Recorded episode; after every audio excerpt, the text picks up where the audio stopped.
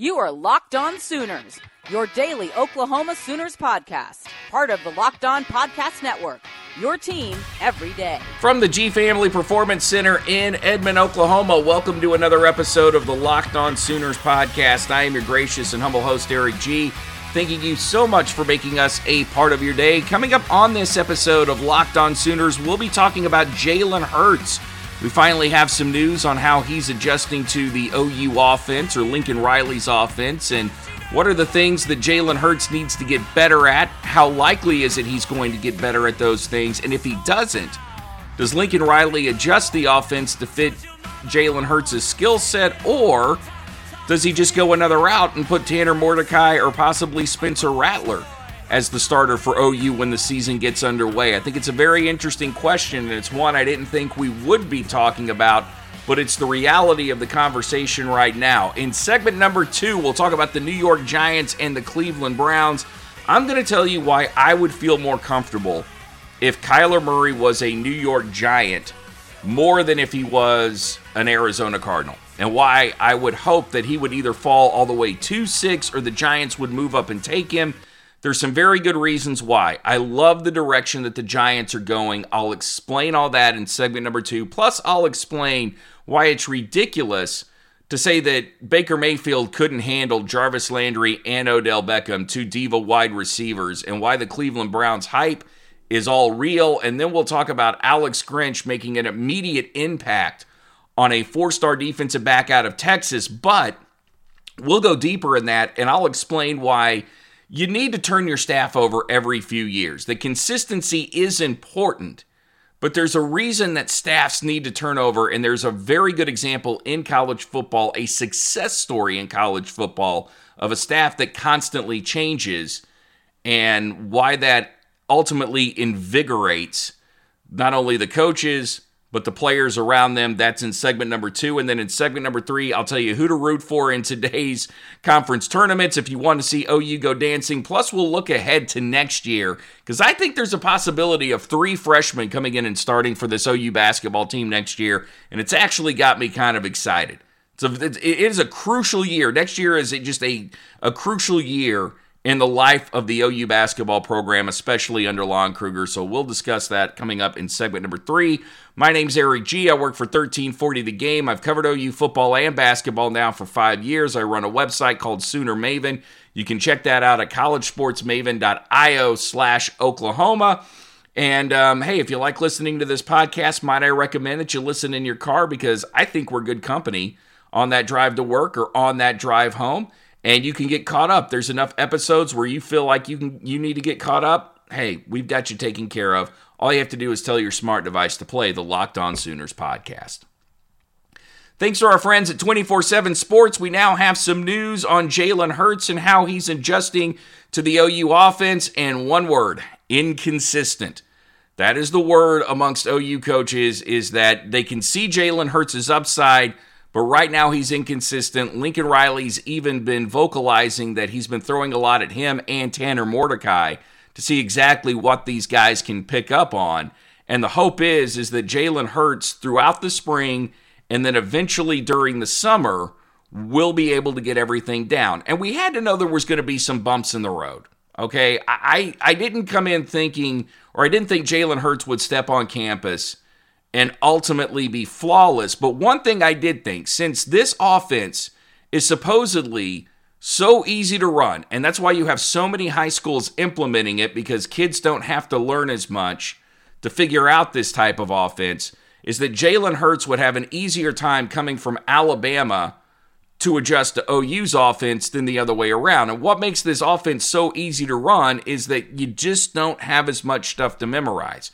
There's no huddle. You don't. The, the quarterback isn't telling everybody what they have to do on a particular play. Everybody just looks over to the sidelines. They get the signals. They know what to do, and then the play is off. And some of it depends on the quarterback. A lot of it depends on the center as far as where he's lining guys up at. But the reason this offense has been so implemented all over the country in both college and high school is because kids can grasp it a lot easier than they can pro style concepts which Jalen Hurts got used to at Alabama.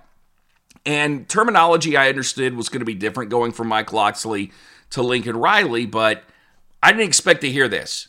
And now I'm starting to think this could be a real problem. Now, let me put the emphasis on could, because I still think Jalen Hurts is a pretty smart kid. He's got the record to prove that he should be a starting quarterback. But if for some reason it's not working out, when you're about a week or two into fall camp, Lincoln Riley is then faced with the decision of do I end up changing my offense enough to sit to, to set up Jalen Hurts to be successful and adapt to his skill set, which would be awfully nice to do, or are we going to be more realistic and say, look, if you don't get it, this is what got me this far. This has gotten me to two college football playoffs and made me the head coach. I got a five star in Tanner Mordecai who's adjusting faster than you, and I've got a five star in Spencer Rattler who is going to be on campus. So they're going to be the guys that I go with. And I do think it is very important that by the time OU kicks off against Houston on August the 31st, that you do have a quarterback decided be decided on because we don't have to look that far into OU's history and realize that when there's been a quarterback controversy, that things really haven't turned out all that well for OU. There have been some rough starts, some good finishes with Rhett Bomar and Trevor Knight, but if you think about the Rhett Bomar Paul Thompson situation or the Trevor Knight Blake Bell situation, when that position was unstable, OU didn't play all that well. And it was never Bob Stoops' philosophy to have two quarterbacks. It's not Lincoln Riley's philosophy to have two quarterbacks. And what you will find in these situations, and this is very this is maybe the most telling thing that you'll find in these situations, is that if there's a if there is a quarterback competition and it is close, players will pick sides. And sometimes the players want a particular guy, and sometimes the coaches want a particular guy, and sometimes the coaches have to go out and prove points and let the player's guy start, let him fail, and then the coach will have his guy come in and ultimately take over. I don't see that being the case at OU, but it's something worth keeping an eye on. Plus, because you've got depth at quarterback, really you've got two other guys that, that should be able to pick up this offense and be pretty damn good at it. You're not in a situation like you are at OSU where you've got Taylor Cornelius. The main reason you're starting him is because he's a senior and you're trying to redshirt two guys behind him. Now, you don't roll that way at OU. It, it, it, OU is a school where you come in, you either fit or you don't. And if you don't, unfortunately, you have to go because there's just, there, especially on offense, there's just too much depth for you not to be a guy that ultimately understands it. No matter how talented you are, you're going to need to find another place to go. Defensively, for a while, oh, you could get away with it. Defensively, they could try and tailor make stuff to players, but they can't do it on offense. So Jalen Hurts really needs to figure this thing out here in the next few months if he wants an opportunity to start at OU. And I mean, that's just that's the bottom line. And I don't mean to be cold, and I think he will do it but I also don't worry about that position for OU, whether it's Spencer Rattler starting or whether it's Tanner Mordecai, because both of these guys were highly recruited. They've been in the spotlight. They can adjust. Not only can we, I mean, we've said it a thousand times, they can adjust the offense, but I also think that they can handle the pressure of being the starting quarterback at OU. If not, I don't think Lincoln Riley would have given either one of them a scholarship. But that's something that's just food for thought as we get ready for the upcoming spring game, which is on April the 13th. And then we also get to see how some other positions start playing out, and particularly on defense, where I'm interested to see it just where everybody is lining up. Um, do we see Buki move back to cornerback? Do we see him be nickel back? And for the most part, from what I'm reading, is he's going to stay at nickel. Um, it'll be him and Justin Broiles kind of fighting it out for for that spot. Parnell Motley's a guy that I'm going to be watching very closely because I just want to see.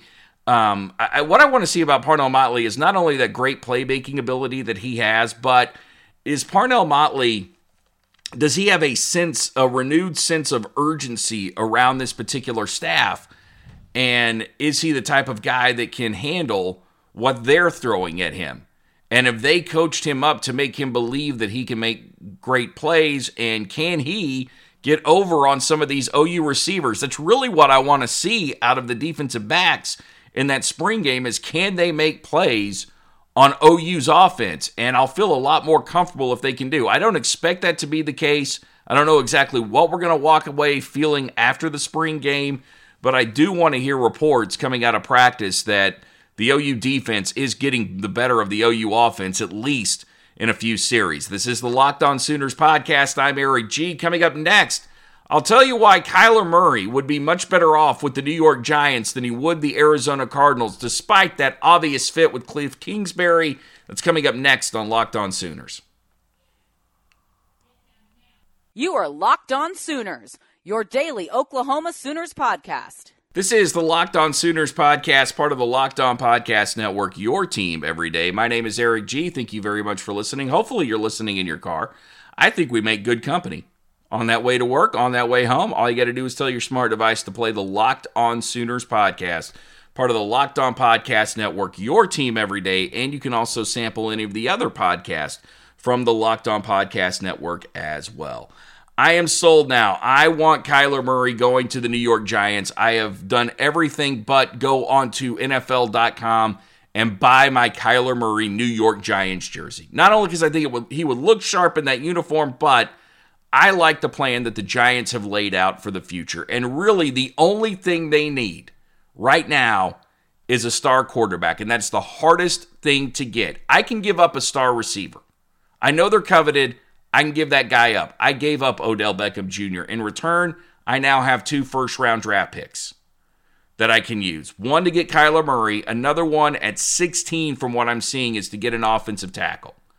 But you've got a guy in Saquon Barkley. This is why I love it for Kyler Murray. You've got Saquon Barkley, who's coming back, a guy that rushed for over 1,000 yards last year, a guy who was the leading receiver for the Giants. So OBJ wasn't, wasn't even their leading receiver. You have Sterling Shepard, who could turn in to a number one receiver for a year or two while you're still looking for that one guy who could be that complete difference maker. You've got Kyler Murray who can make plays with his legs. You've got Nate Solder who will block for Kyler Murray's blind side and do it as well for Kyler Murray as he did for Tom Brady in New York. Although I will say it does kind of concern me that the Giants did give up 47 sacks last year. That's a bit of a red flag when I when I think about this, but you can minimize those sacks if the run game is as effective this year as it was last year. And Kyler Murray is also the type of guy that, that the stats bear out that if things start to break down, he is going to be able to make plays with his legs. And not only do you've got that first, not only do you have two first round picks, but I think you picked up a third for Odell Beckham. And there are other draft picks you have that you could build a team around Kyler Murray. It just seems like it is more solid. And you're also, the other thing I like is you're not in a division with a team that just went to the Super Bowl the Seahawks, who have retooled and gotten better, the 49ers, who are getting better, it could take a while, even, even with Kyler Murray there, it could take a while for the Arizona Cardinals to get into the playoffs with as good as that division is going to be in the next two or three years. I look over at the East, and yeah, they've got the Eagles, but the Cowboys, while they've been good, have always been inconsistent. The Redskins are up and down at best. I think there's a hole there for the Giants if they just do things right. And by trading Odell Beckham to the Browns, they started that process. And speaking of Odell Beckham going to the Browns, heard some talk yesterday from Rob Parker that he doesn't think Baker Mayfield or the Browns are going to be able to control control Odell Odell Beckham and Jarvis Landry in the same offense because it's two diva receivers. They're not going to be getting their touch. Obviously, Rob Parker doesn't know Baker Mayfield. Baker Mayfield is not going to give a damn what Odell Beckham or Jarvis Landry have to say if they're not getting their touches in any particular game. This is the best offense in that division. The best. Not only are you loaded at running back, and that's even with Kareem Hunt getting suspended for eight games. Now, now if I'm them, I don't trade Duke Johnson. I keep Duke Johnson. Uh, but you've also got Nick Chubb. You've got Baker Mayfield. You've got two star receivers they're golden. And, and I don't see drama being a problem, at least for the first year. And, and if something gets out of control, Baker Baker's the type of guy that can get it under control. Plus, as we talked about yesterday on this podcast, the big thing is is that you've got their former receivers coach at LSU as the receivers coach for the Browns. He can speak both their language, and he's probably the one guy in the NFL who, if things are starting to get a little bit out of control, can keep both these guys under control. So I don't see this being, I don't see the drama being the big issue that everybody's making it out to be. And I real quick wanted to talk about Alex Grinch and the impression that he's making on Ryan Watts, who is a four star defensive back out of Texas, who likes the way OU's playing defense, likes the way they press guys, but more importantly, loves the enthusiasm that Roy Manning and Alex Grinch has. And the reason I'm bringing that up is because I believe it's important to turn over your staff every few years in, in, in a college in, in a college football program. Now, one, you do need that figurehead that that Nick Saban type guy who just who brings the appearance of stability. And it doesn't hurt to have that longtime assistant, a guy like Cale Gundy, who's been in the program a long time, who's been through the ups and downs, who is still a really good sounding board and knows the ins and outs of a place like OU really better than anyone else can. Better than the head coach, better than any new any new assistants come in. So as long as you've got the head coach and that one longtime guy, you're good.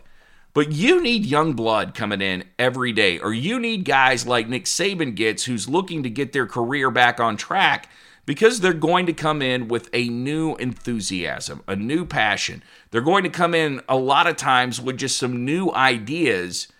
And be and one thing they can do is get the current players on campus to kind of get out of their doldrums when they've gone through these routines over and over again, and they've gotten up at a certain time every morning, and they've gone through particular drills, and they've gotten used to everything that particular coaches say, not only their message, but their quirks and everything else, eventually it just gets old and it wears on you. And it wears on the other coaches around them. So, the great thing that Nick Saban has done at Alabama, he has encouraged his coordinators to go get head coaching jobs or to go other places. And that's what Lincoln Riley's got to do here. There will become a time, for as great as Bill Bedenbaugh is, where Bill Bedenbaugh will need to get out of Norman and a new offensive line coach will will need to come in just just to shock the system a little bit. And eventually that's going to happen with Alex Grinch and Roy Manning, etc. As long as you've got Cale Gundy as your stalwart, you're fine. And as long as you're giving the appearance of stability, it'll be fine. But you need those new guys coming in every day to sort of just get everybody into shape and make them feel like it's brand new again. And that's what's going on at OU right now is there's a feeling of newness that hasn't been there since the early 2000s and Bob Stoops take taking over. That's what Lincoln Riley has done. He's given this program a shot of adrenaline and he's done it not only with his presence but with the hiring of other assistant coaches. This is the Locked On Sooners podcast. I'm Eric G. Coming up next here on LOS, who you need to be rooting for today in the conference basketball tournaments and why I'm so excited about OU next year for basketball. It's all right here on LOS.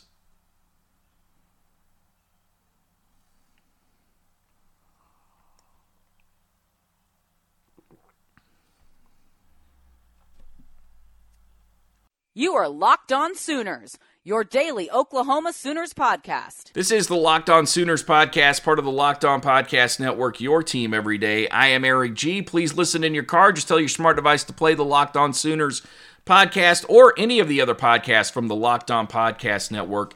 It's Locked On Sooners and Locked On Thunder your team every day from the Locked On Podcast Network. Um, very telling here. There's something very telling going on in the OU basketball program right now. They're having a watch party on Sunday for the NCAA tournament selection show. And I would think that because you're having a watch party, that there's been a lot of conversation amongst Joe Castiglione, Lon Kruger, everybody else in the program, that you're still feeling pretty good about your NCAA tournament chances um, if you're just strictly going on what Joe Lunardi says, he's had him at a solid. He's had an OU as a solid 10 seed now for about the last three weeks, and even the loss to West Virginia hasn't knocked OU out of a 10 seed. He's got OU as one of the last four byes. The only thing that's really changed for Oklahoma is the region and the opponent that they're playing. But 10 looks pretty good. And if you're going based on that, then I don't think you would put your kids on display to be disappointed. That being said, you never know what's going to happen to the committee.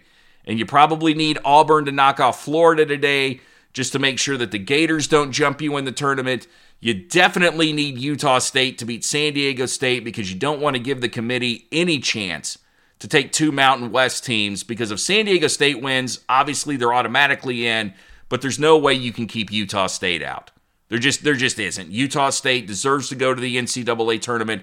They would be taking up an at-large bid you could get, And then in the AAC, you got to hope that Cincinnati and Houston both advance, so there's no upsets there, so that Cincinnati and or Houston would be the only at-larges coming from coming from the AAC. What you don't have, what you don't want is an upset.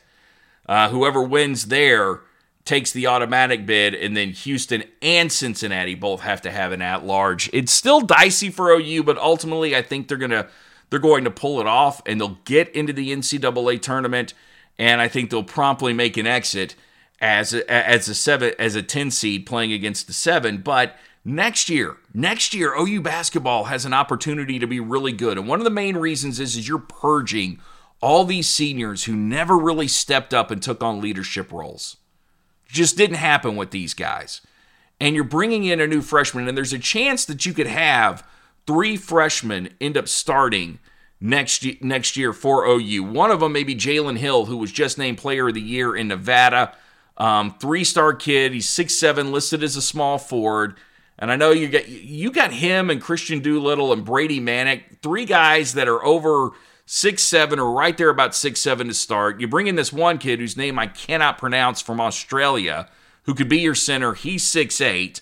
So right there, you've got two freshmen um, and then you've got Jamal Bieniemy starting, but also there's a good chance that Jalen Hill doesn't start, and it's the Harmon kid out of Texas as who who could come in and start. Now he's listed as a point guard.